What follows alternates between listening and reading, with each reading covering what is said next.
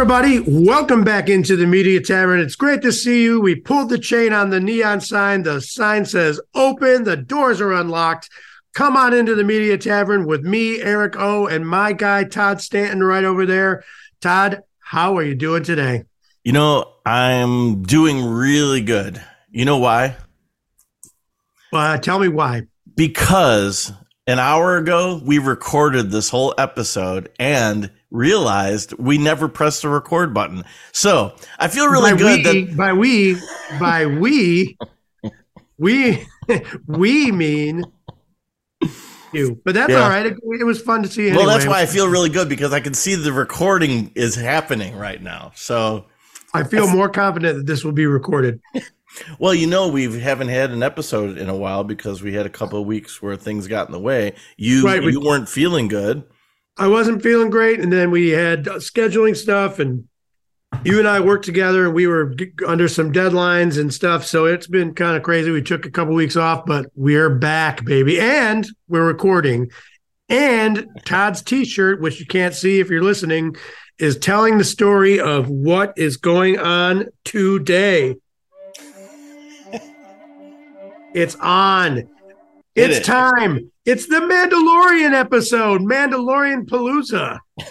All right. Todd's T-shirt. If you're not, uh, if you're not watching, and you should be listening, it's a podcast.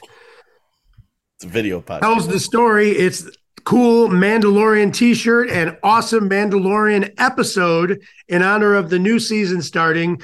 Uh, we're kind of gonna do a uh, ten favorite, most important, cool things that happened in the Mandalorian series thus far. Uh, I've deferred to Todd, my resident uh, expert in all things Star Wars, to compile an important list of uh, kind of like some pretty heavy touchstone moments that have happened in the series. We thought we'd just kind of nerd out, talk about the Mandalorian, talk about how much we love Star Wars and never grew up, all that kind of stuff. Um, first of all, before we get started with this list, Todd, tell me uh, kind of your overall thoughts about this. Well, uh, the show um, is a great show. I think one of the most fun Star Wars things we've had in a long time. And what's great about it is, contrary to it, you know, it has some controversy on this. There's a lot of fan service, and what fan service is is that um, it it's kind of like doing certain things just to get the attention of fans, just like Sure. you know, and uh, versus like the Andor uh, series, it was kind of it was kind of like the first time they're doing new things. Actually, the very first three episodes of Andor has nothing. Yeah, there's no Star Wars in it. It's Yeah, there's like, nothing- it could be nothing anything. Star it's Wars. amazing. Yeah. Yeah, but you know it's Star Wars. I mean, because they told us it's Star Wars. But And it, has it- that kind of Star Wars patina, and we'll get to that. But yeah, but it almost could kind of be if they would have said no, this isn't Star Wars. We'd like okay, yeah. I mean, it feels kind of Star Warsy, but yeah, but it you know it it it, it clearly became Star Wars as it as the show went on. Um, but this show does a lot of fan service, and I, for one, love the fan service. I love that they are going back to certain planets and using certain vehicles, and and you're seeing and and maybe some characters that were really just kind of background characters before, It's like oh, there's that guy, oh, there's that robot. I mean, I love that Right. stuff. So yeah, some of the tertiary characters, and you know, you and I talk about this all the time, but like the original trilogy, of course, is very close to both of our hearts. The you know the Star Wars, you know, uh, New Hope, Empire, and and Jedi, and those are uh, big movies for us as we were growing up. You know, and kind of like just still today. Clearly, you know, you're like a, you're a collector of most crazy things, toys and whatnot, and um, you know, the the thing that I loved about what I love about the Mandalorian is the same reason that I love love you know the original trilogy and that when the first time you see a new hope you're just dropped into this universe and you just you're like gobble up every single aspect of it. Yeah, you know you, you these crazy new characters and like you said a lot of the first even like few minutes of, of a new hope there's no humans. It's all like you know there's like some droids you know, and robots, and character aliens, droids and, and and just everything about it the the world of which it is the lighting the sound everything is just incredible and uh, i think that they again like you said fan service uh, the you know uh, Filoni and um, Favreau have done this great job of like tapping into that that feeling that you have about or that we had Yeah. and that many people had about the original trilogy just you know from playing with your figures in a sandbox in your backyard or Yeah. finding a cool hole in the ground or a tree you can kind of build like a fake you know set on with your you know your figures and um and they sort of took that mentality and made this really incredible show Yeah, it's like yeah, like you're saying, they took like the little things that we kind of like pretended when we were kids, and they like made big budget versions of Yeah. that. You know, Yeah, some and of it doesn't make job of- sense. you know, Right. it, there's it's, some of these episodes don't aren't part of the big overall arching theme of the show.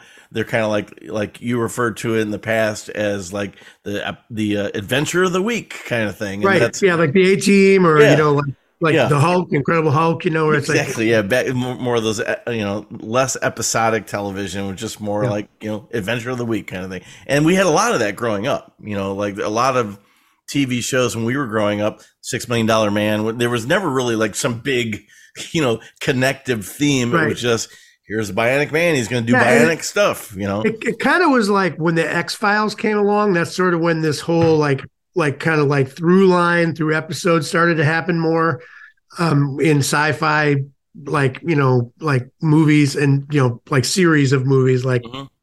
trilogies and stuff, and also in TV. Yeah, for for good or for bad, you know, and and that's why I like that Mandalorian because you get a taste of both. You know, you don't. It can be the adventure of the week, and we don't have to like, oh yeah, he's doing that because of this, that, and the other thing that we. And saw. there's just it, we don't we just go.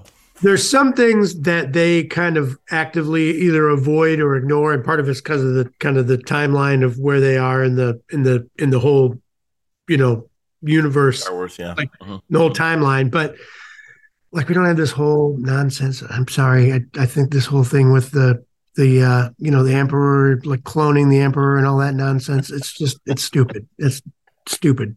And this is great that they're kind of leaning into other stuff so. We're gonna uh so ladies and gentlemen uh eric and i are gonna have an, uh some future episode just all star wars all star wars movies.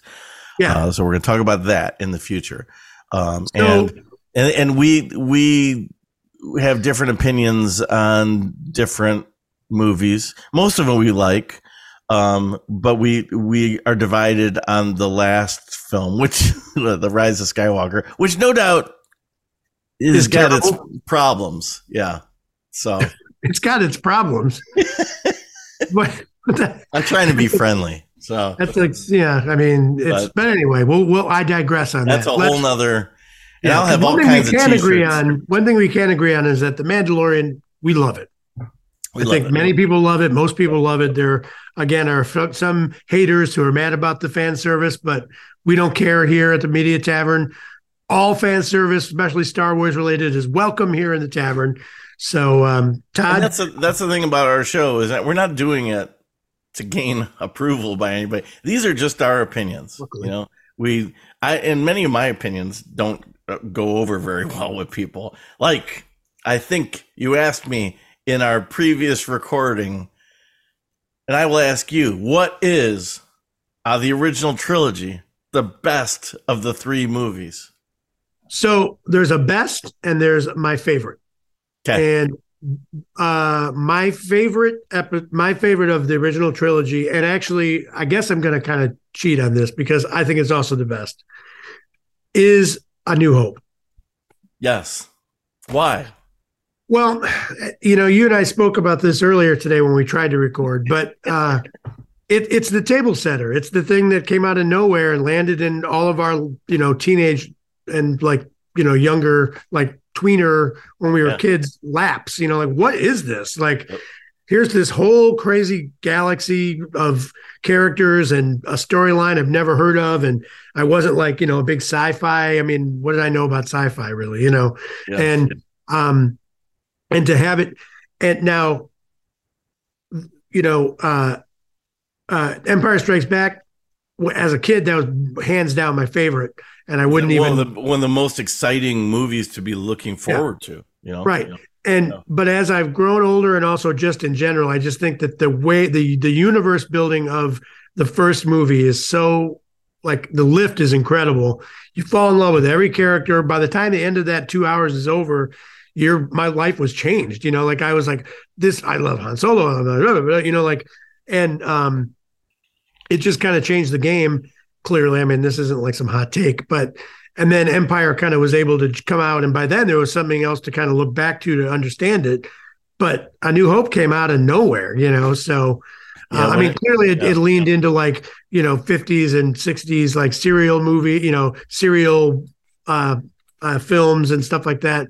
But like you know, like Buck Rogers and Rogers, things that yeah. they kind of openly said we pretty much stole a lot of our ideas from Mhm. these, you know, early early vignette uh, film, you know, short films. Yep. Um, but I just think like it came out of nowhere and made made changed everything, and that's why I love it. It like, you, everywhere you look on a screen in any given scene of you know, all of these movies, really, but like of that one in particular as a kid, is like you just eat it up. You can't. I mean, it's incredible, you know. So yeah, Yeah, that's yeah, it- yeah for me that one just uh it blew me away and it, it came out um in toledo even though the movie came out in may of 1977 in toledo we didn't get it till june and my i don't know my parents acted like they didn't have any money. And so we didn't see it for probably a month. It seemed like an eternity honestly. As a kid as a 10 year old kid knowing that everyone else on the planet has seen it and we haven't seen it yet um it, it felt like an eternity. And the the funny thing is that there was a kid in the neighborhood uh, who put on a Star Wars play, and he got all these other kids, and we put on a play in our garage, in his garage, and we had a bunch of uh, the parents come over, sitting in lawn chairs in the driveway, and This is amazing. I've yeah, never heard we did. And I was Darth Vader, and my brother, who's younger than me, was Obi Wan Kenobi, and we didn't know what we were, who we are. We didn't see the movie. Awesome. Like we had zero idea what we were actually uh, doing, and it was it was it was in my memory, it was a really bad version of the movie because it was like it was really quick scenes and nothing made sense. I think that one of the girls was Han Solo. I mean, it just you know none of it made any sense at all. But it was it was a big deal when I was a kid, and when I finally got to see it, it I, I was blown away. I mean, I, I I can't remember a moment in time where I just felt like everything changed for me. Like this now became my obsession, and I knew it. I knew it, and Yeah. I. You know, you know. Sometimes when, uh, especially today, when people brag about a movie and you go, you know, like, "Oh, this movie is so great," and then you go to see it and it's kind of disappointing because it didn't live up to the expectation that someone, you know, made put it up really high on a pedestal. Right, Star, right. Star Wars did not do that. There was there was because we had never seen anything like this before. Yeah. Giant star destroyer that seemed to go on forever. Yeah, yeah, yeah. And- Just that's genius opening of a movie is having Oh. it just be like, where the hell am I? You know? You, you you it made you feel small. You know, Yeah. you're seeing Yeah. this. And remember, back in the day, we had huge screens, man. And it wasn't because we were little kids. no, they were we gigantic, had like seventy, screens. whatever that. Yeah, the Yeah. huge screens. Cinema showcase uh, cinema one, two, and three, and then it became cinema four, and that was just So- awesome. Here's a hilarious story. I think you and I have talked about this before, but that movie, so New Hope, well, just Star Wars, Mhm. played in Toledo for an ungodly amount of time. Like it was in the theaters for over a year. over a year and then it came back so i think its entire time in the theaters was two years Can you imagine any movie coming out ever that would be in a theater for over a year? I mean, that's nuts. But i know I used to always scam everyone in my family when I was little. I would scam them into taking me, like, "Oh, I Star Wars. Would you like, would you like to go see it?" So I made my uncle take me, my aunt take me, my mom took me like fifty times. My grandma would take me all the time. She would like sometimes she'd just drop me off the theater and go shopping and come back and pick me up at the door. And um, it would like uh, we you know we uh, lived uh, pretty close to the theater, so sometimes I would just walk by and hang out around the theater and see who was going in. But there was always a long line. yeah One time, my aunt took me. My aunt took me to go see it, and we were we got there early. We had tickets, and we sat across the street. We were eating lunch at this restaurant before the movie started, and there was a really long line, and we were across, and we could see it. There's this guy, a streaker, came by and streaked the whole line awesome. of people, and I'm like, hey, Michelle, look! there was like a naked dude running with a you know Darth Vader helmet on or something. Ah, the lovely memories. so great. I mean, yeah, a little. That was crazy, but anyway, right. it was it was an event. It was a real event, you know. I got to show you something while we're on this topic because it, it's it literally. Wait a minute! I just mentioned streaker. What are you showing me? Yeah, hold, yeah. All right, hang on, dude. I'm the streaker. remember? Yeah. Okay, we're we're still on that same topic. All right, and we'll we'll circle back around. Okay. Okay. But do you remember this back in the day?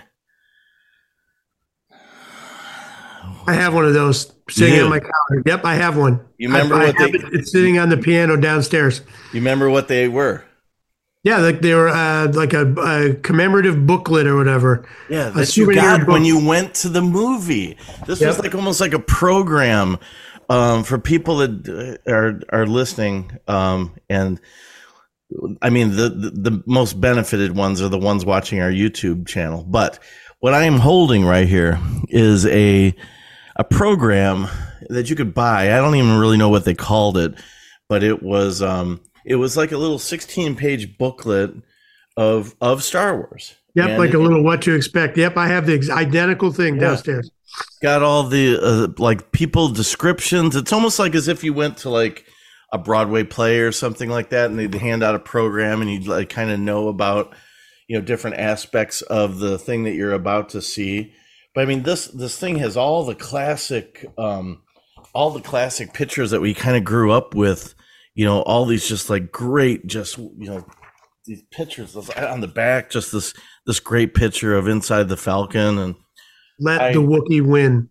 This this right here, uh, just classic. What, what a great classic picture. But so yeah, for you listening at home, I hope you enjoyed that.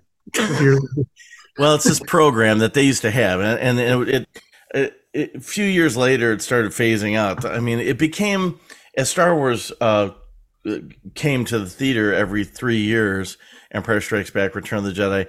They you did have a commemorative book. You could actually get a commemorative book of like three bucks at the time, and I have I have those. There's one for Empire and one for Return of the Jedi. Yep. They're really um, cool, and that's why I think that they really that that mentality they really brought to um, Mandalorian.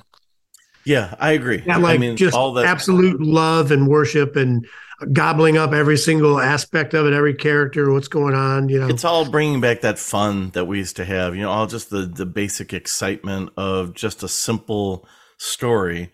And you know, Mandalorian really is a kind of a simple story. It's uh, um, it's like kung it's fu. The wolf, you know? lone wolf and cub thing, man. Yeah, yep.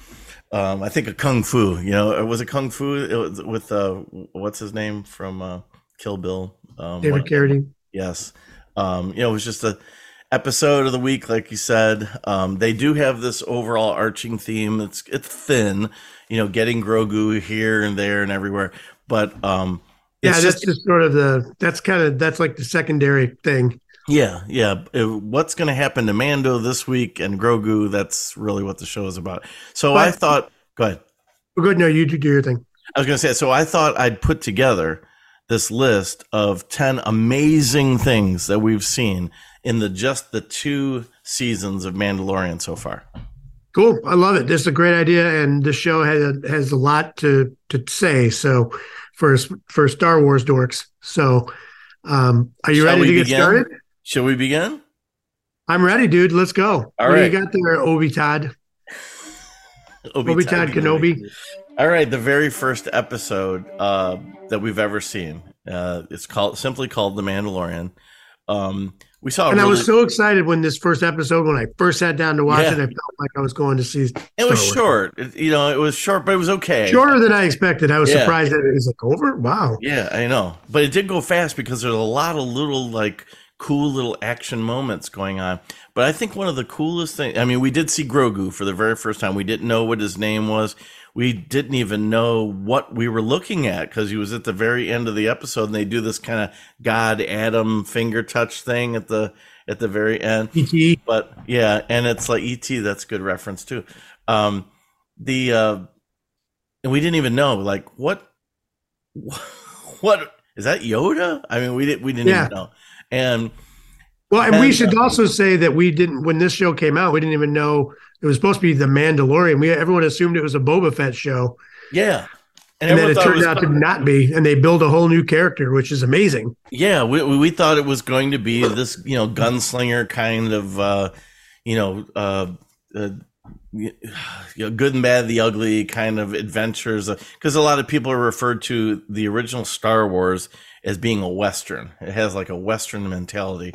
So when they said they were going to focus on a Boba Fett type character, we thought, okay, I mean that that that's fits into the whole genre of like a western theme. So and then we open up inside of a bar, you know, a saloon kind of thing, and he's he's a he's a bounty hunter, and like uh, uh, okay, it's it's western in space, exactly what we want apparently. So, um, but the I can bring greatest moment, warm, or I can bring you in cold. great line. I mean, come on, that And- you we're like, yes, hell yes, let's go. Yeah, and to have uh, uh, Pedro Pascal to be him, uh, just the the guy's a perfect. Yeah. um, He's literally the perfect person he play this role. literally is. Even though mean, I think that ninety five percent of the time it's not even him because he only takes his helmet off could be. twice. Yeah. But but when he, I mean, but just as a guy and you know who's under there, it's like Yeah. he's perfect.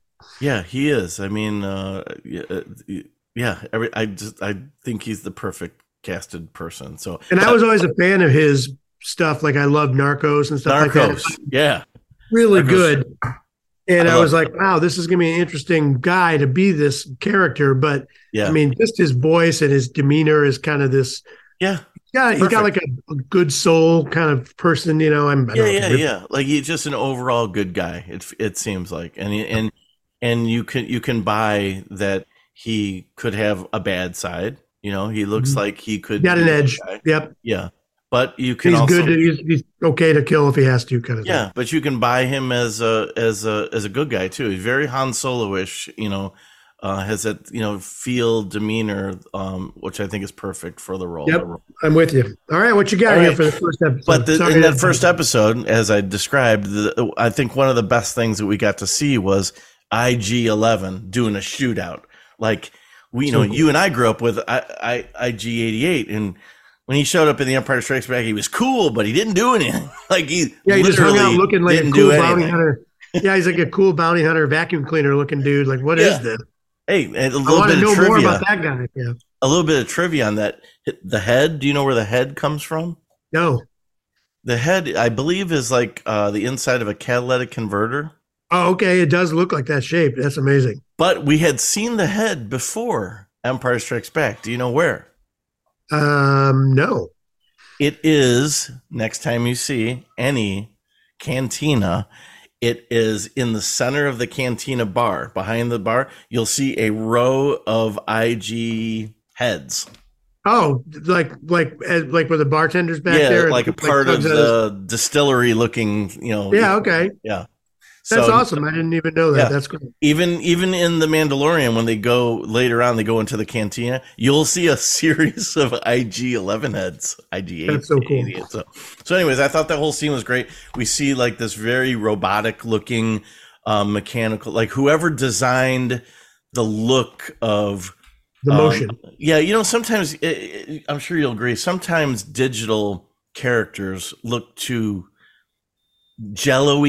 You know, there's something about their motions that don't seem to make sense. Not sense. mechanical. Yeah, and but I think they went even farther with the mechanical thing. Like he almost looks stop motion animated. His movements are very deliberate. You know, they're very like just like And it's almost like- In the world of the show, it's almost like old tech. You know what I mean? Like it's got that vibe of like this guy's like some old yeah. last machine they found. Yeah. Yeah, he doesn't have real fluid, you know, you know, Toy Story, uh, you know, Woody movements, you know, to him. It's just, Yeah. it's just perfect robotic. It's almost like he can't turn two joints at the same time. You know, it has to Right. be like sequential kind of thing. Yeah. Like one and then the next. Yeah. so, which, by the way, I know the feeling. I'm getting old, so I get it. uh, dude, I know I can barely get out of my chair sometimes. Okay, but I thought that was one of the really cool things we saw. So, all right. Well, we and I think that they they did a great job of taking and, and making that a character, like a full blown character, where he used to be kind of a killing machine, then became kind of a caretaker. And I just think that was a really cool. well, Uh, I, I, you know, and I had also hoped that this was going to be his homeboy. that's going what I thought. I think we all did, right?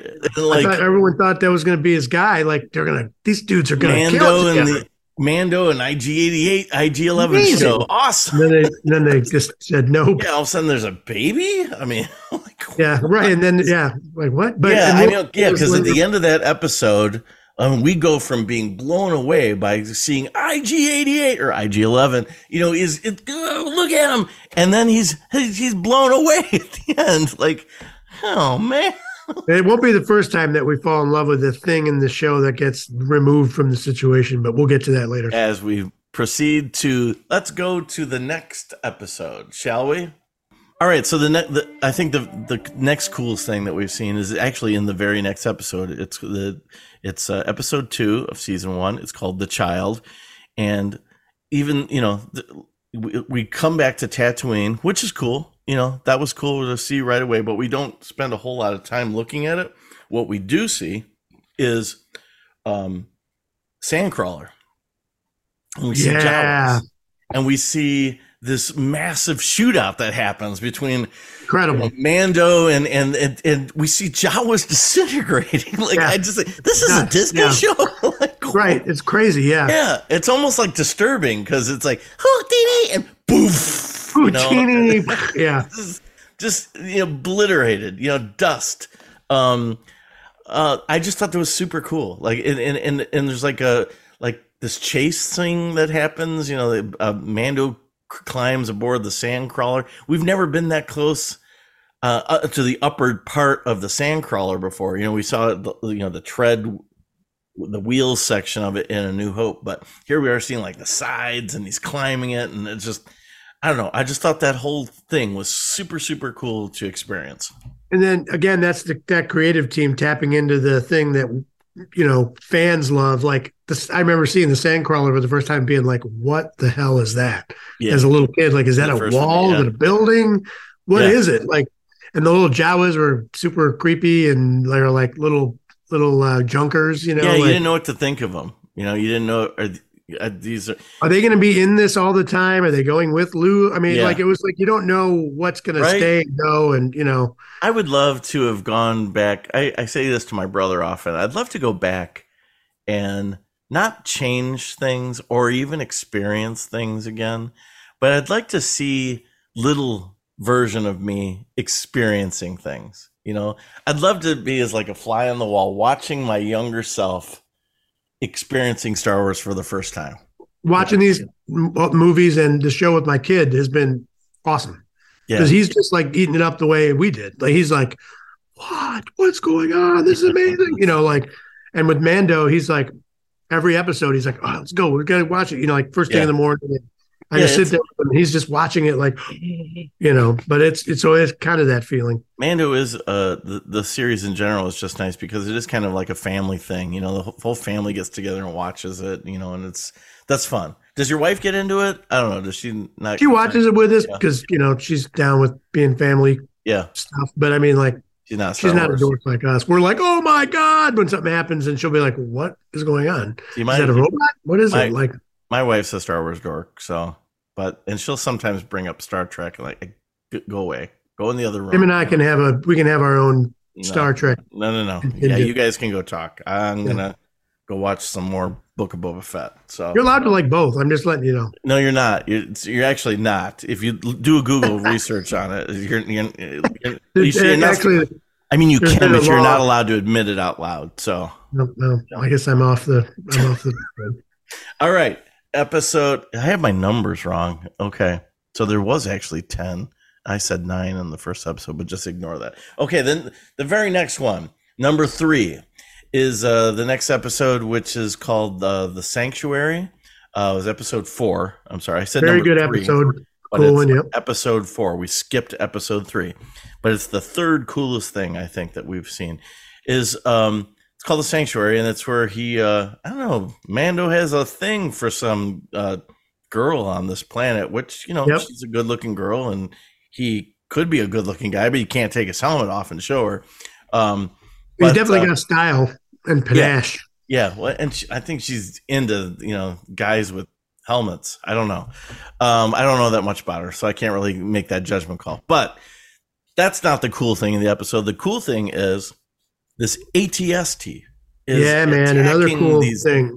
villagers, reminiscent of almost you know like a, a Return of the Jedi, where the ATSTs are t- you know fighting the Ewoks, but Yep. um, Definitely but had it- that vibe to it. The it was- really it- shows you like how helpless you could be around one of those things. Yeah, yeah, and it it's like it was like a rogue one. You know, it wasn't like it didn't even belong to, you know, the Imperials anymore. It was like this decommissioned, you know, Yeah. whatever.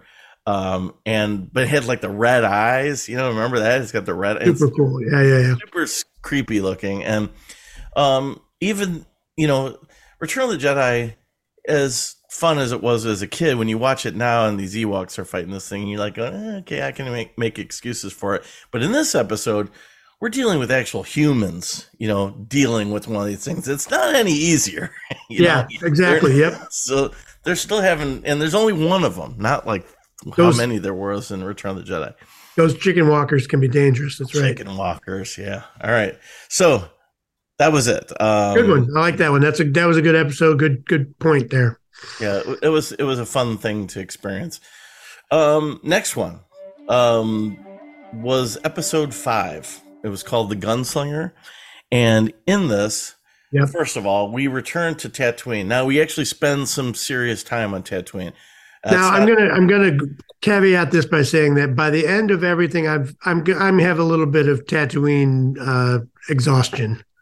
I was like ready to not be on Tatooine anymore. At this I point, it. though, in in that defense, At this we've only saw Tatooine once, so- right? But by the end of when this is all said and done, I'm like, Oh. all right, I got it. Yep, Tatooine is a desert. Got it. Okay, go ahead. I kind of I kind of agree with you, but you know, Tatooine is Easy to shoot in California because it looks like California. well, it's just very uh it, it feels like home to me because growing I up, you know, with uh with episode uh oh, I'm sorry, a, a, a New Hope, the original Star Wars, and Tatooine was almost a character in itself, you know, like Yep. we it's such a I'm not saying I'm not saying I don't love it either, but Yeah. by the end of the whole thing, I'm like, okay. No, I, I get it. I get it. Let's That's why let's, Hoth was so cool in Empire because you're like, where the hell are we now? Or Endor. yeah. I And hope we come back to like, I hope we Endor. come back to Hoth sometime. But um, but okay. So um, we we're on Tatooine, and not just Tatooine, but we're in Mos Eisley again, and we see that landscape that we haven't seen in such a long time since the original movie. Um, and uh, we go into the cantina, and now the cantina is uh, operated by droids, and, which is uh, crazy. yeah, yeah, because droids weren't allowed in there before, and apparently when they started doing that, um, I don't know, it didn't look like they had, had a whole lot of business. I mean, there was not a whole lot of people in there, you know. Yeah. So I don't different management, uh, different mentality apparently, but um, in this episode, we also see banthas. We saw dewbacks. We hadn't seen really good looking dewbacks ever yeah. and they look so great in this. That one is kind of like, was he sleeping out in the desert or something like that? yeah. Can't remember. Yeah. Yeah. It's, it was so cool. And those are another, like, again, like one of those peripheral, Yeah. peripheral kind of things in the, in the original trilogy world that you're like, what is that thing? It's like a big slug dinosaur And thing. you wanted to know more about it, you know, Yeah. like, as a kid. And I We had the one, I we had the, dewback. I had the dewback where you put the figure in Yep. like the little trap door body thing. Yep. Yeah, that was yeah, and it looked like his saddle looked like there was legs, so they had like molded legs. Yeah. Uh, and then we also see sand people in this. We hadn't seen sand people since the you know the prequels, but Yep. um, it was just nice to that all kind of came home for us, you know. So Yep. And that, That was, was, that uh, I agree. That was very like, oh, I know this place. I get it. Yep, cool. Yeah. Would, yeah, so I really enjoyed that one. Um, okay, the next one. The next one is uh, episode seven, and I have to. I'll have to. I'm going to throw in a little a, a tidbit of episode eight too, because I feel like those two episodes are almost together. If Okay. You, if you remember, Um, it, it, it has Moff Gideon in it. Um, he comes down in a Tie Fighter, and the Tie Fighter wings fold up. Remember that? Yeah, yeah, like, yes, yes. Yeah, it was like it was his first time ever thinking, "Oh, okay, that would make sense," because Tie Fighters look look like. Remember as a kid, like yeah, I have some, I have some, I have some notes on the mechanics of yeah, of, yeah. Uh, of, I, of, for uh, some reason, I remember that because we did this an hour ago. But go ahead. Right. Yeah, I have some notes on TIE fighters. Like X Wings are cool. They look like F 16s. They're like super easy to understand Regular how they planes. work. Yeah. You know, you got the cockpit, you got the the shield and everything. That's great. Mhm. But with TIE fighters, first of all, it's a ball. And then there's like these giant flat wings. And then so and then the bubble to look out is just the front of the ball. So you can't see left, you can't see right, and you can't see up or down. Yet they're like the most feared battle. I mean, there had to be a better way to figure out because you could just sneak up on the left, right, top, or bottom and be like, surprise. Yeah. you know, yeah. Because they he got these really- blinders, the two blinders we're talking about. Yeah. They literally put those on horses to stop them from doing stuff. You know, But see like, now, the Mandalorian makes the wings fold up so they could go. Oh, I see you. I, I, I you know, got you. they- There you are, dude, sneaking up though on me. We never Yeah, saw and uh, but we can agree that Tie Fighters make the coolest sound. One of the coolest sounds in all of Star Wars. done. Yes, and I and you're going to pretend like you didn't hear me ask this question before, but do you know what the sound is? I actually do know what the sound is. It's a, oh. I didn't know. It's funny. An hour ago, you didn't know, but didn't. why don't you No, tell uh, me? Why don't you tell me what the sound sounds are? Since I don't Uh, know. so so it is uh, a combination. Uh, this is a Ben Burtt creation of uh, the, the sound genius Ben Burtt, who pretty much shaped our lives with sound. Yeah. for nerds like us. Um, you told me because I you you actually spilled this to me earlier. You spilled the tea on this one that it's an elephant, the sound Yeah. of an elephant mixed with the Doppler, Yep. mixed with the Doppler effect of a car driving by in the rain, maybe wet, or just wet pavement. A wet, wet pavement. pavement. Yeah. You, and now when you hear that, you can like, hear yep. it. You, when you actually listen to it, um, you'll hear that sound. Now, I'll tell you. Here's another little trivia. You ready for this one? That sound did not originate with Star Wars. Really? Yes. Um, it was it was an idea stolen from an episode of Lost in Space, the original Lost in Space. Okay. There is okay. a sound that has that same thing, and it's it's been admitted somewhere on the Google verse sure. um, that um, it's it's not verbatim, but it, it originated the, the the concept of that originated from an episode of Lost in Space. So That's Look- look at me flashing my Star Wars geek card. Look at that. Man, you are you're you're you are the leader of the nerds in this one. no, But no, no. You know, another just- thing about another thing about Tie Fighters before we move on is Yeah. the first time I saw the Rogue One preview and those Tie Fighters are cruising across the the beach, I was like, "Oh my god, that is the coolest thing I've ever seen in my life." Yeah, yeah, that was yeah, yeah, absolutely. Yeah, I mean, just Tie fighters, like you said before, are are just they're fearsome looking. They're really just- mechanically awkward but super cool to look at. Yeah. yeah, yep, yep. All right, let us move on. Um, the uh, the next one is, I think, one of the greatest like season openers in in, my collective mind of watching TV since I was a kid. Is the episode is called The Marshal? That's when we have uh, what's his name, Timothy Timothy Olyphant, Yeah, Cobb yeah. Cobb Vant. Yep. Cobb Van't. Yeah, um, Vance. he- he's Vance. actually wearing Boba Fett's uh, uh, and the actual Boba Fett's uh, armor. We're like, Yeah, and you're like, what is happening Like, right why? now? Like, this is not.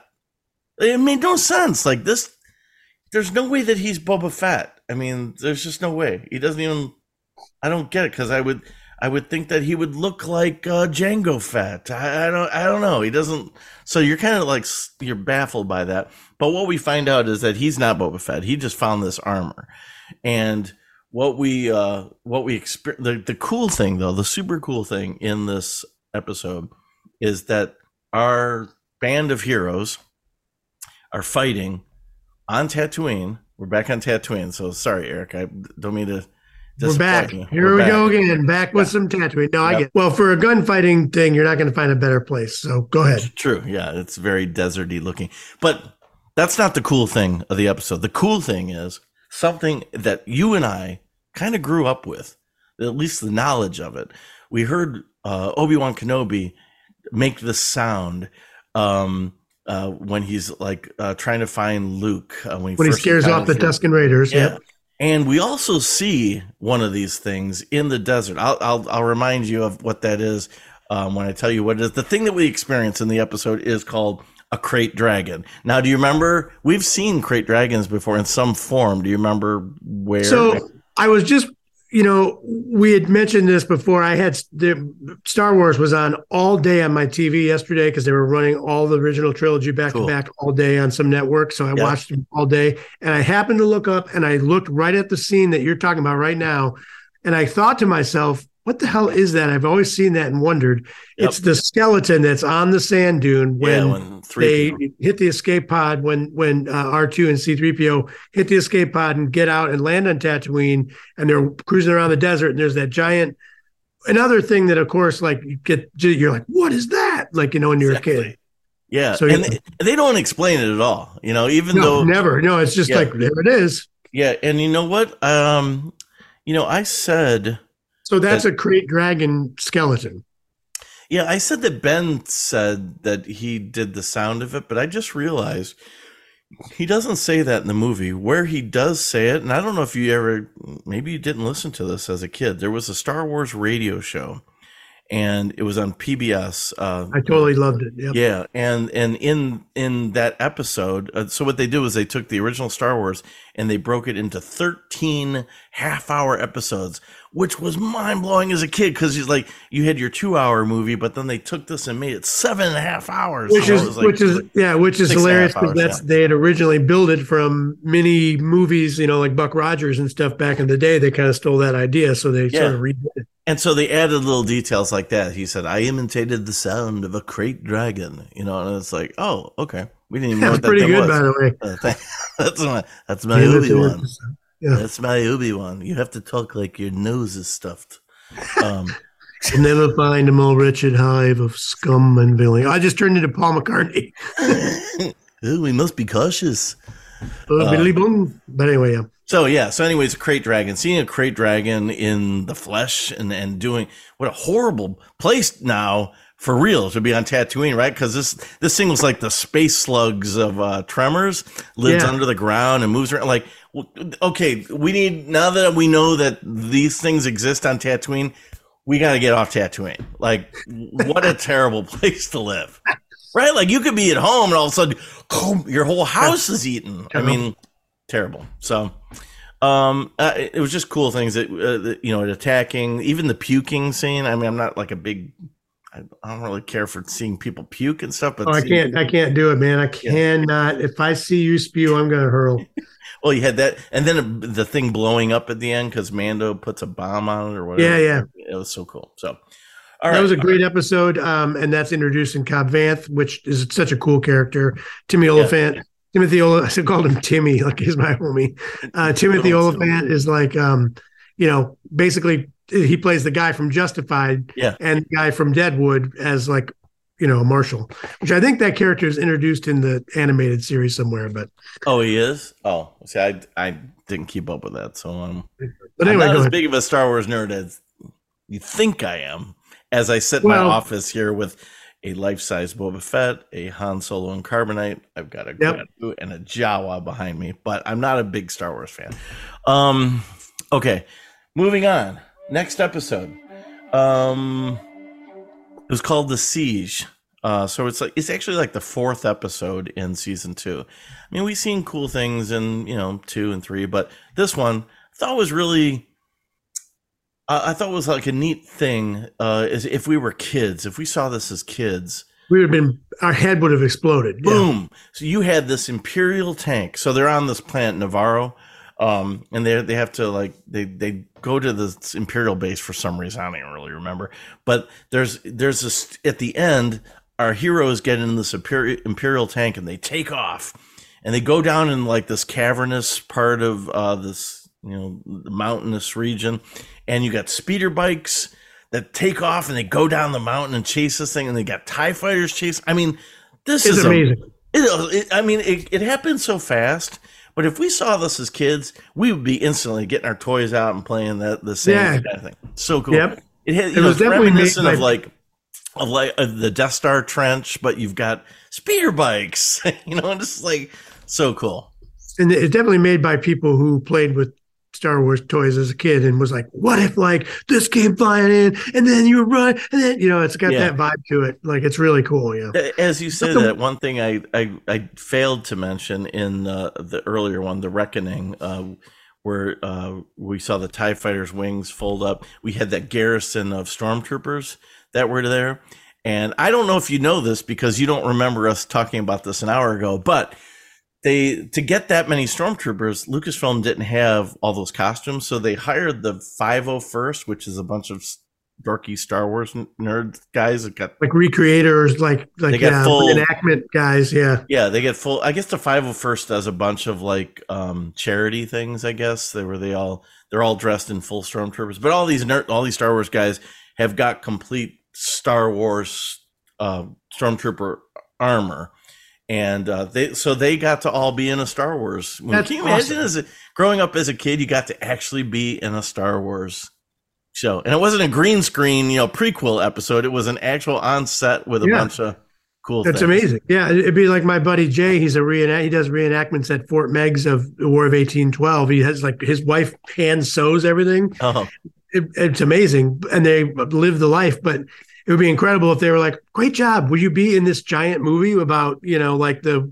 you know like the the war? Like it's amazing." Yeah. Yeah, that would be like dream come true kind of stuff, Yes. right? Um, what I wanted to point out, which is not my notes, and I did not bring this up the last hour, was do you remember in that episode they brought back an old Kenner toy? Remember that where it had um, the vehicle where it had it was like a gray vehicle. It was a a a, a transport for uh, stormtroopers. Yeah. Do you remember that toy as a kid? I thought it was a Yep. dumb thing. As a kid, I thought it's kind of that wasn't in the movie. Uh, Kenner Yep. taking you know you know their own you know de- they're deciding what is a Star Wars toy. Like I remember as like as a kid, like ah, no, sorry, Kenner, you know it's not working. But then that thing was in It this episode. Turned out like- they made you look silly forty yeah, years and I feel dumb. Now I wish I had one, but uh, never got one as a kid. Just that was just a kind of a cool. I don't even know what you call that. Like, is that fan service? Maybe it is, but it's like I think it's yeah, like a bit of like, well, you know, it's like drawing from the video games and the toy. You know, I mean, yeah, like yeah, there's you know so many things now. It's like if a movie comes out, a lot of times people will go to to, to the toy store to see what toys are out because they'll know what it tips the hand of like what's Yeah. going to happen in the movie. true. So it's kind of like you know, I, I guess you can draw from anywhere. You know, Yeah, but I mean, you know, what's interesting about that in particular, like it wasn't really canon. You know that that vehicle was not canon until they did this episode. And I was like, Yeah. "Huh, I like it. It's super cool because Kenner Yeah. came out with a lot of dumb things back then. I, if you go back in history and you know they were taking liberties on what they think is a Star Wars ship, like nah, that's mm-hmm. no that's not terrible. Not, So, but it was nice to see that. All right, moving on. Um, episode six of season two is called "The Tragedy," and in that, uh, it I think it, it surprised a lot of us. What we saw was back from the from we thought he was dead. We heard rumors that he that he may be alive, denied, denied by Lucasfilms, but but out of nowhere, Boba Fett. Now he's not wearing his costume. Do you know why he's not wearing his costume? because because Cobb Vanth has it. Yeah, yeah. He's like, it's just like, but you know, it's him because it's the same guy who played Jango and uh, Temuera Morrison, and so it's like, okay, it makes sense because he would. Boba Fett was a clone of Jango. Here he is. Looks like he's put on a little bit of weight, but it's okay. You know, he's uh, he's been around a little bit. Um, and Boba Fett was pretty brutal, man. Like I don't know if you remember, he took this get the he has for some reason we don't know why we find out later, but he's got like a uh, storm uh, Yeah, sand a person gaffi stick, and he's hitting stormtroopers in the head, and it's pretty brutal looking. Yeah, Um, he's I was pretty nailing some dudes. It's pretty like you said. This is a Disney thing. What's Yeah. going on? It's like, it, but then we realized it was a Robert Rodriguez uh, production. He There you directed go. that one, and you could see, okay, all right, cool, a little bit of Robert Rodriguez grindhouse, uh, you know, uh, Dusk Till Dawn kind of you know violence. Okay, I, am down for it. So that and Robert Rodriguez has kind of become the de facto presenter of all things Boba Fett specific. You know, like he's like a good Boba Fett guy. Yeah and he's kind of figured out how to like present him in many different forms correctly i think or at least in a cool way so in a different way let's say yeah. Uh, as we'll get on at, at the end i've saved some of the book of boba fett stuff for for that but in this episode there's a lot of other cool things we saw we saw uh, first of all storm, stormtroopers we love when we see stormtroopers come in um, we have the dark troopers um, which was a one of the coolest things ever yeah, which came from the video game that came out in the 90s, which was like one of the first Star Wars POV games. It was called Dark Forces. And in that were these dark troopers. And so to actually see the, you know, kind of live version of those was super cool. But we have all these dark troopers fly in, they steal Grogu away. And, but that's not a problem because Mando's going to get in his ship. But what happens to his ship? Dude, something happens to the Razor Crest that made everyone freak out. It blew it up. And when that happened, dude, I was I was floored. Not that not because it, it you know, it wasn't like uh here's a ship I grew up with kind of thing and I was I was sad yeah. in that way, but Hasbro uh over my shoulder here is this uh kick-started whatever they call it, you know, like fan um fans fan funded crowd funded yeah crowd funded thing uh hasbro needed to have i don't know how much it was twelve thousand, fifteen thousand dollars. I don't know to like produce a limited run of this ship. I think there was, um, yeah, I I, I don't even know. I I think only a few thousand of them were made, but um, this they ended their campaign. They got all their money for this ship, and then it was going to take like a year to develop. So it's not like they just crapped it out as soon as they got the money because they had to develop it now. But that was like two weeks before this episode. They got all their money. Then all of a sudden, they blew up the ship. They blew it up. I'm like, you, you blew it up. I immediately said to my wife, fans are not going to be happy. Yeah. like, and the next day, man, people were pissed. I mean, they were like, what's going on? You know, Hasbro, what are they what are you doing? And people were saying, dude, it's not the first ship in Star Wars that is blown up. You know, we we've always had ships that yeah. you know come and go. So but it was a it, it kind of had also beyond the crowdfunding thing it become kind of a favorite like it sort of become like a like almost like a millennium falcon kind of thing where it's like they're kind of where the place where they hang out it's got some tricks up its sleeve. It's pretty, yeah. you know, kind of a cool ship. It's got a unique looking. Um, you know, it's like they're kind of their home. They're kind of like a motor home flying around. Yeah, and it's like it's kind of got this like war industrial kind of look to it. So it's not super sexy looking thing, but um, yeah, when I first saw it, I didn't know really what to think of it. You know, but you know, when I heard, go ahead. Well, no, go ahead. What you say? Well, I was going to say when I heard that it was more of like a, uh, it's like a, a decommissioned kind of war you know vehicle i thought oh okay that makes more sense because this ain't like some luxury vehicle by any means you know for this guy needs something that's going to be kind of a, a, battering ram of sorts yeah. you know so. What do you think? One of the things i like about one thing that star wars does really well with certain things like this is they you understand the landscape of certain things really my hair is going nuts sorry. Uh you understand the landscape of things really well. Like if you like as in your mind you can figure out where you are. You could walk around the millennium falcon. You know what i mean? Yeah.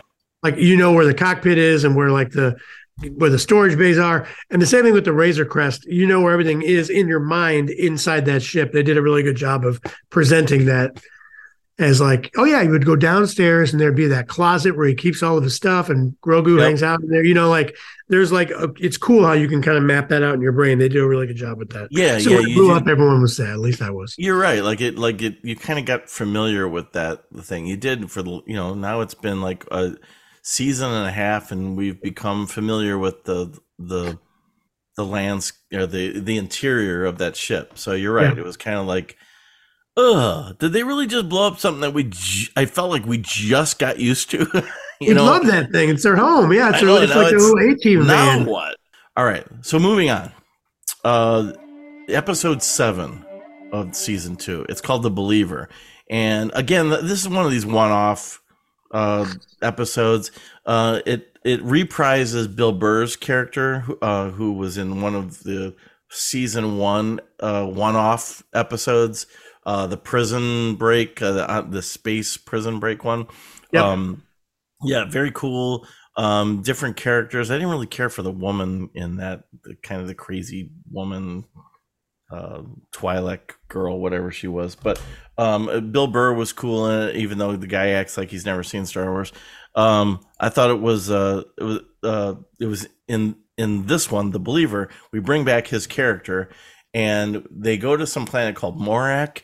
And the cool thing about this was we saw there's this big shootout. Uh, remember that? They're like this big um the pirate these pirates on the skiff ship and they're oh like, yeah yeah for sure jumping yeah. on there and that i don't know i thought that whole again the whole scene is really cool that's something that we'd be playing with our action figures doing that stuff we'd For we'd sure, introduce yeah. we'd introduce uh you know uh we, we wouldn't have an imperial tank but we'd have like some other toy and we'd you know have our figures jump from one ship to another and you know just it just seemed like that was like i don't know some kid's dream episode and then slave one makes an appearance it's like you know Yes, from out of nowhere, shows up, shoots down Tie fighters. I mean, he does with that one of that sonic missiles that we saw in uh, episode two, uh, uh, where it's like the sound goes out for a second, then bong, Yeah. and it just super just cool obliterates the Tie fighters. I mean, Yep. that's so cool. All right, now the the last uh, one on my list is uh, I I'll tell you one of the most emotional uh, TV episodes uh, I think in my life. Honestly, I mean I've there's been a lot of really good TV episodes through life, and the last episode of Mash to me was always a really ah that just got me for for decades. I like that last episode, uh, which was the movie Goodbye, Farewell, and Amen. Um, oh, I was so broken up. You know, all our characters have gone away, and just like, oh, so terrible. Um, I don't think I've ever felt so broken up um, by any other episode but this episode, Mandalorian. The episode is episode eight, season two. It's called The Rescue, and we have all a our very characters. divisive a very divisive episode i will tell you We've got all our characters there. We've got Mando, we've got Cara Dune, we've got uh, uh, Grogu, uh, we've got Moff Gideon. There's all these, you know, great fight sequences, and just uh, we got all the dark Mando, troopers going nuts yeah, all the Mandalorian girls, you know, you know, hanging out and doing their thing. Um, but the big thing was at the end of the show. There, uh, someone comes in to rescue because they had sent off like some kind of like. Uh, so just- Moff Gideon, Moff Gideon is just being a total d bag. Yeah. Everyone, just, you can't stand that guy, yeah, and he has outfoxed everybody and sort of thinks he's got this thing on lockdown, and he understands that the dark saber has to be won by someone, and all this kind of thing. And it's and he turns on all these dark troopers to kind of like come in on our, you know, dark troopers are coming in, and they're like not going to stop, and it's basically they're coming for the. I mean, it's just yeah, it's So they it's put out like this- yeah, they put out this distress signal for somebody to come help them, and one X-wing comes in. Now, we've Dune says, "Oh, great, one X-wing." yeah, and safe." you know what? We've seen X-wings in the show before. There's kind of they're kind of like mm-hmm. doughy, you know, guys, you know, f- you know, flying X-wings, and they're almost They're like the cops. They're Yeah, always they're the, the cop cops. in this world. Yeah. Yeah, and they're they're like, you know, eh, glad someone's showing up. But wait a second, we see a guy get out in a cloak. He's hooded cloak, and I'm like, okay, who is it? And we're thinking, okay, is this who is this? Is this like uh Boba Fett or? something? I mean, you know, we don't What know is happening? Right. what is going on. Who is this guy? And then we see the guy has one black glove, and like, no, They're not gonna do doing it. And They're then not doing a green lightsaber ignites. Dude, I was blown away. Blown away. And then it gets better than that because we we had heard that uh, maybe they could bring back possible characters with new actors and all that. But no, what happens? It is young Mark Hamill's face on Luke Skywalker. And I lost it. I was emotionally in tears over this. I mean, it took me back to 1983. Return of the Jedi. Here he is wearing the same kind of getup he did in Return of the Jedi, and I, I was I was emotional, man. I had tears and everything. Just like it took me it took me back then. It's a great yeah. See, that was so cool when the when the green saber ignites and you're like they are doing it. Oh my god, how are they going to do this? yes. You know, it's like what, and then he's just and like you'd seen you'd seen uh um, Mando deal with one dark trooper and barely make it out alive, like barely. And now there's a whole garrison of them, and he's just and Luke is just like trashing him like they're cutting him down, which again was almost it called back to Rogue One where we saw Vader cutting through all the um, you know the rebels. Yeah. At, at the end, and it's like here's his son now doing that same thing, and and he's and he's like you know crushing them with like the force and throwing yeah. them around like toys and you know just blowing them up. They're all watching this on the screen inside the little room the little uh the the cockpit that or not cockpit but the yeah. the command deck that they're stuck in there. Yep. and you see Moff Gideon start sweating it because he knows oh boy this is this is the end. This is bad. Yeah. This is bad. This is the one dude that I did not want to show up here. And uh he tries to grab the the blaster and kill himself because he's like he knows he's done. Yep. Nope. And nope. And Mando's like, no, you're not. You know that scene was so um such a tearjerker for me that when I did, you know, R two comes in and I didn't even realize it. Like it wasn't until yeah, later. Like it was like really cool. It's kind of like the yeah. oh my lord, yeah. But yeah. then he comes in. I love how when he comes in and uh Mando's like, "Are you a Jedi?" Like he doesn't know who he is. Yeah and, none of them are like, "Oh, that's Luke Skywalker." They're all like, "This dude just saved us, thanks, bro." You know, like, but we're all like, "What?"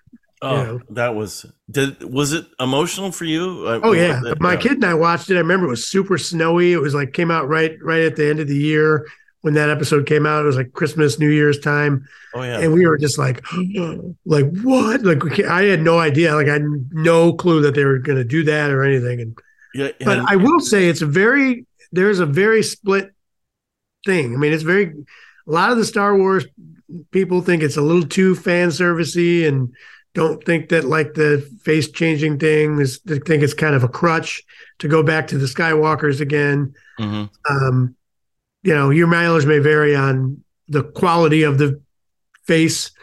Yeah. Um, but I just thought it was a cool idea myself personally.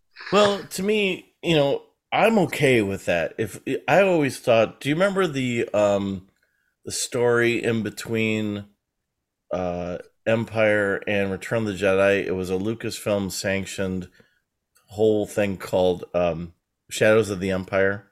It was a it was a book, it was a video game, it was a comic book. I mean, they made a whole thing out of it.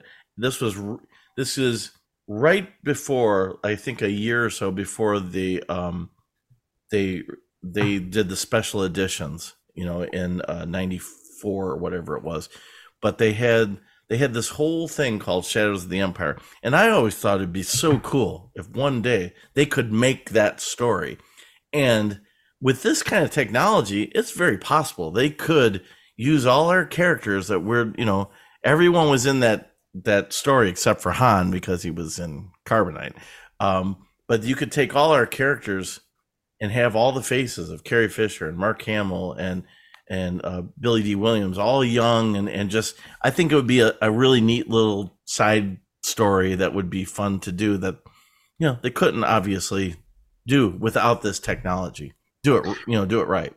Um, you know there was some talk that and I don't know it still could happen that Sebastian Stan who you know is the yeah. Winter Soldier. Yep. Looks exactly like a young Mark Hamill. Like it is crazy how much he looks like him. He looks when in similar, the right yeah. light, you know. Yeah.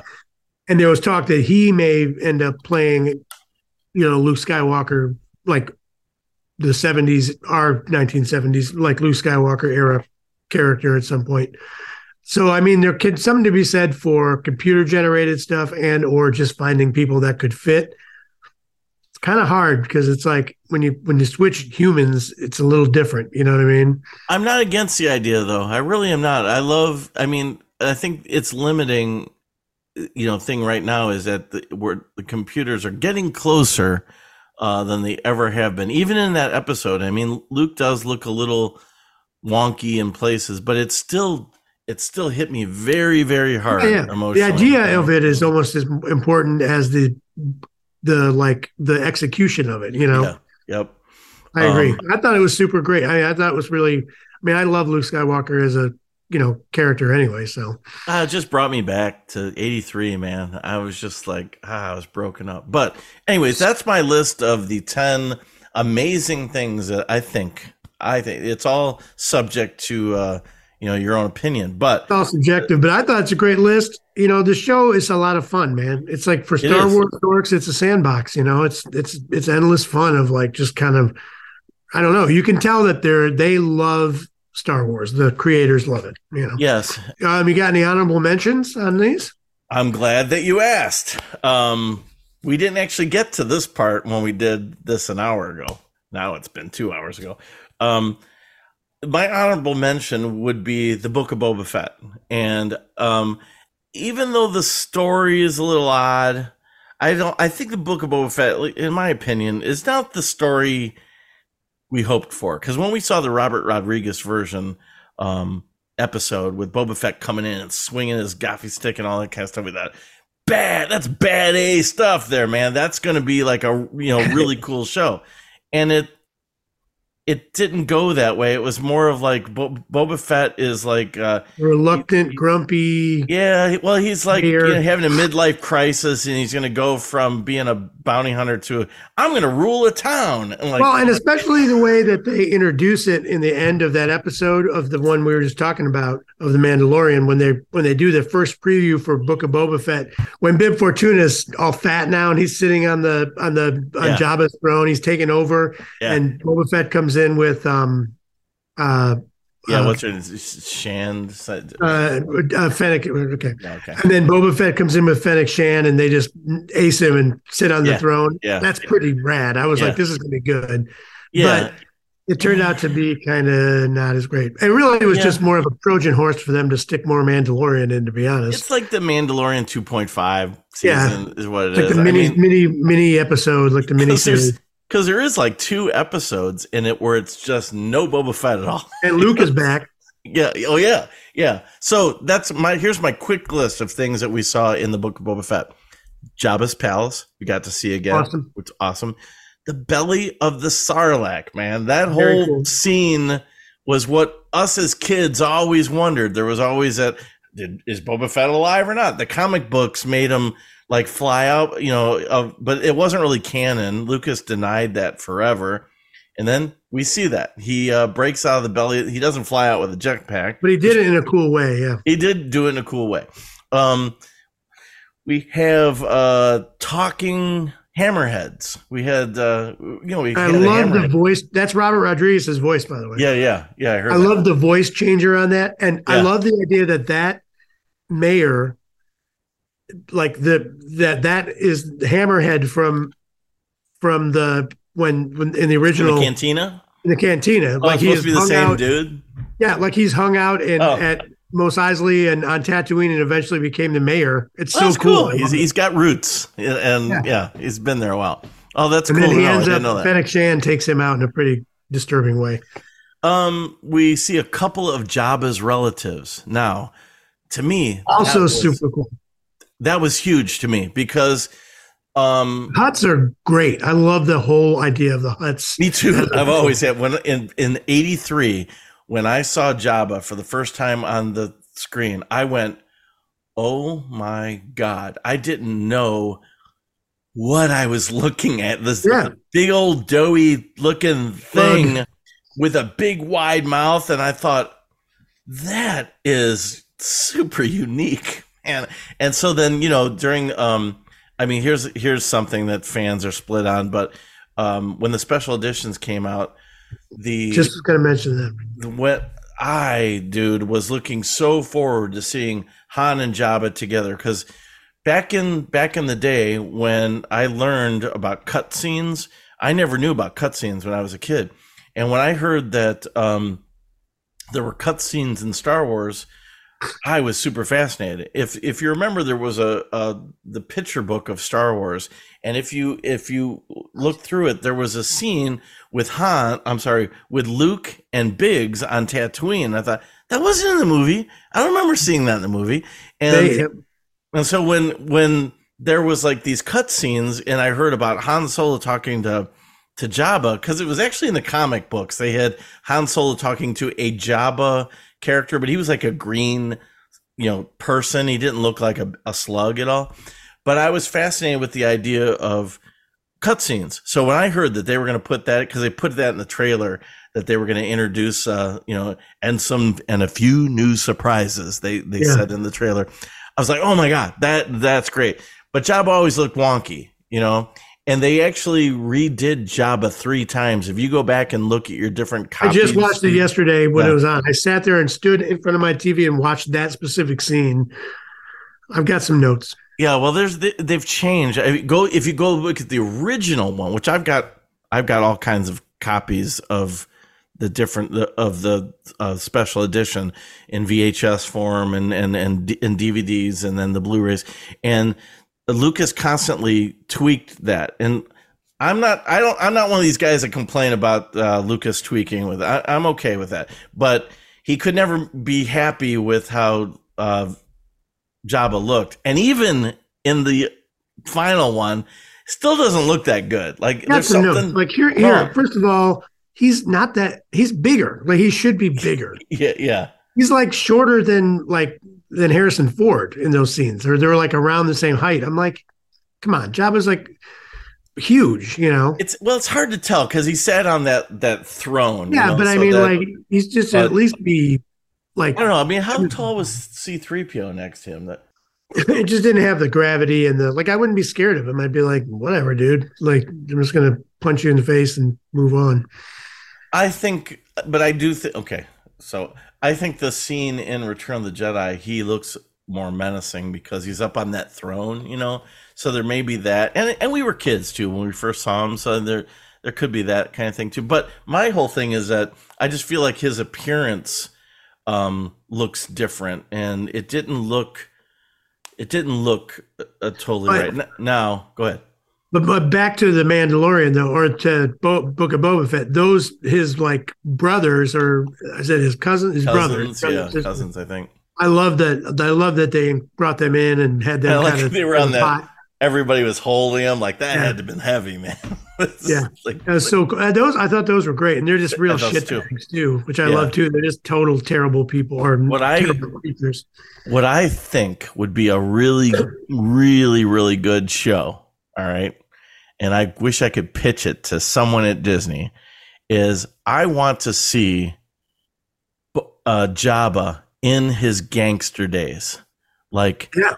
a gangster Jabba series. You know, where it's just all it's all dark, it's all adult. You know, it's real, you know, adult themed seriousness. Um, dark, gritty. That's How he, what I how like. he made his how he made his bones. Yeah, Uh, yeah, how why everyone why he's feared, you know? Yep. Um uh we don't get to really see much of it at all. I mean, actually I don't know if we even do it all, right? Like he we just know he's like a gangster godfather guy, but we haven't we haven't seen him be ruthless. I mean, sure he tossed what's her name down into the Rancor pit, but we haven't really seen, you know, ruthless Jabba anywhere. Yeah, Anyways. yeah, I get you. That, That's my pitch, Disney. I know Disney's listening. We we know you're listening, Disney. You're one of our 14 listeners. Yes. Okay. Um, I'll, I'll speed along the rest of this so that we can wrap up the show. Uh, we have uh, uh, we see uh, Anchorhead, which I to me was super. Uh, Tosche Station, Camie and Fixer. Most even Star Wars nerds don't even know who Camie and Fixer are. They, there's a Star Wars episode, uh, a radio show, uh, A Wind to Shake the Stars, which was the very first Star Wars radio show. And in that is Camie and Fixer. They were two of Luke's friends on Tatooine. And seeing them, they were cut from the movie. Um, there was there were scenes that were filmed with with uh, Camie and Fixer in the original movie, and they were completely cut out. And so to see that their characters are actually well, they're still in they're still in Anchorhead, they're still living there, still in Tosche Station. That that must be like you know their uh, their sports bar that they go to every week, uh, and it was just cool seeing them. Um, we got to see uh, uh, Danny Trejo, Machete in space finally. Eddie, don't uh, text with uh, with with the Rancor. Uh, Slave One shooting down a band of speeder bikes. Oh my god! Uh, return uh, to the wreckage of um, uh, Jabba's uh, barge. That we went out there and we saw it so all cool. kind of obliterated there and fighting the Sarlacc. Uh, the, the, slave one goes in and, and shoots down the mouth of the yeah, Sarlacc. Yeah. Sheesh.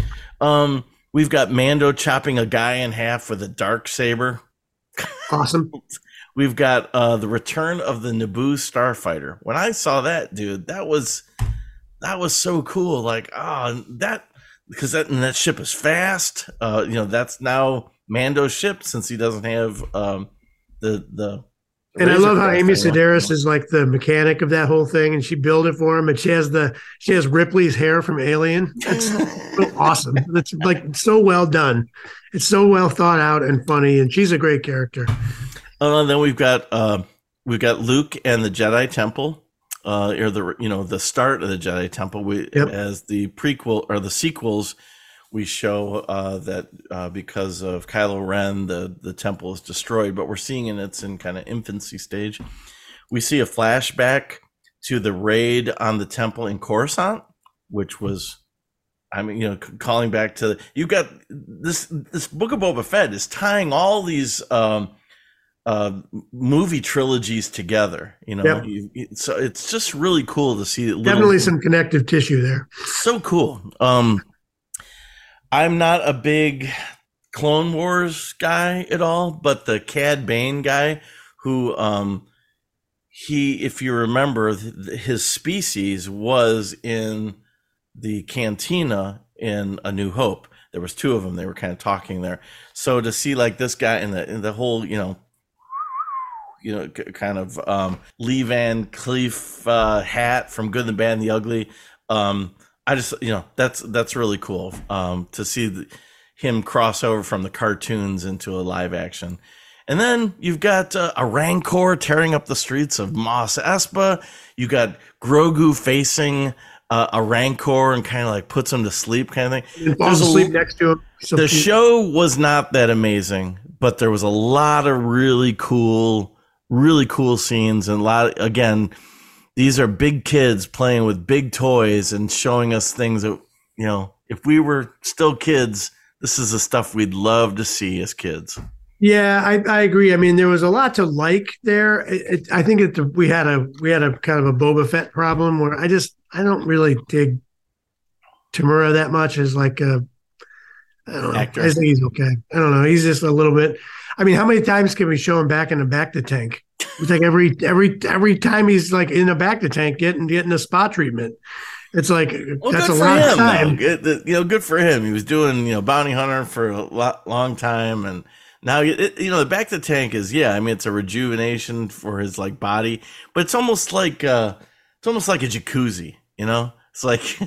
yeah, I just I don't know. I I did I thought Krrsantan Chris Stanton was really cool because that was a kind of a peripheral. Like I'd always heard there was other Wookiees kind of oh, guy. Yeah, that, yeah.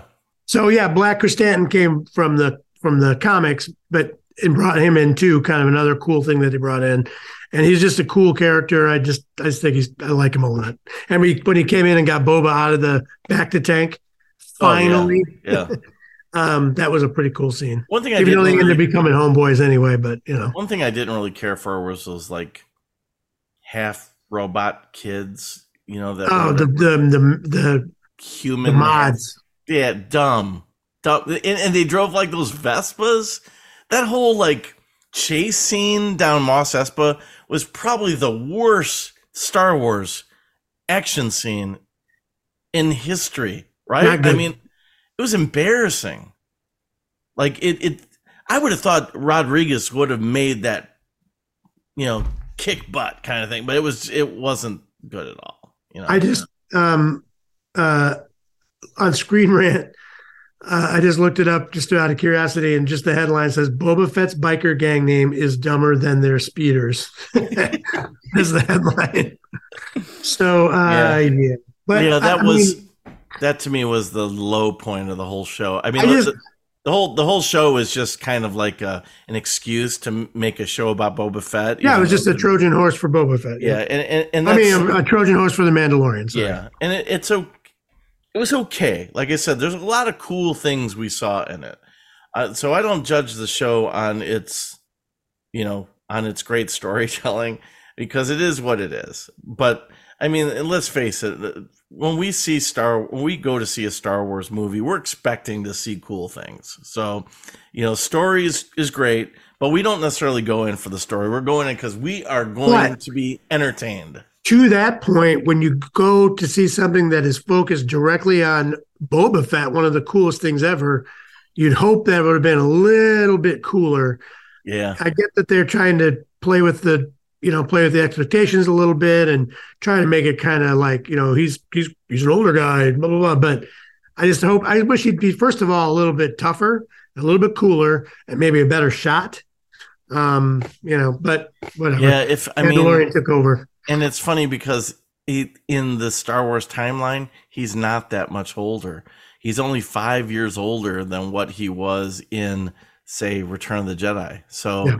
Um, he shouldn't be an older guy. Well, he you know? definitely they're they're anchored with, and I don't mean this in a bad way because he's okay as an actor, but with uh, Tam- Temuera Morrison is like yeah, he's a he's you know he's the back twenty whatever years ago he was Yeah. the clone. He was the- so they had to they had to keep him. So yeah. I understand the that that there is the the limitation because we are dealing with the same actor, but we can't.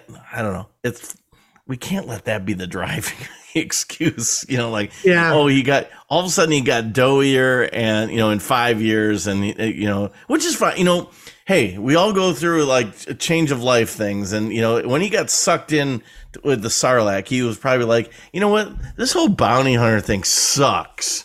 You know, I'm just gonna hang out here. I don't even have my armor anyway, so I don't know who's got my armor. Um, and I'm just gonna like, you know what, you know what I'm gonna do? I'm going to rule a city. That's what. I'm gonna do. That's my new thing. So, but I don't know. So, anyways, regardless of all that, that is my list of the really cool things that we've seen in Mandalorian, and I'm looking so forward to this next season. Yes, uh, I am too. I'm, I'm excited to see it, and um, I'm happy it's back, and uh, it's fun to watch, man. I mean, it's it's tough. It's tough to beat when you're Star Wars nerds like us. Yep. So I think today we're gonna kind of avoid going to our specific corners. We we've talked enough today about cool stuff. Oh, you We've really? That's a bummer. I got But some we'll be- good things coming. Yeah. I'm sure you do, and we'll be back next time because I've got a, we've got a bunch of movies to talk about that we've been do. watching, uh, and we'll we'll make room for our corners then. So uh, until then, thank you very much, Todd, for putting this list together for us. It was a lot of fun going down memory lane. Thank you for listening and watching out there. And I have to tell you, the Media Tavern is closed, so get the hell out of here. We'll see you later. For Todd Stanton, thank you. Goodbye. See ya.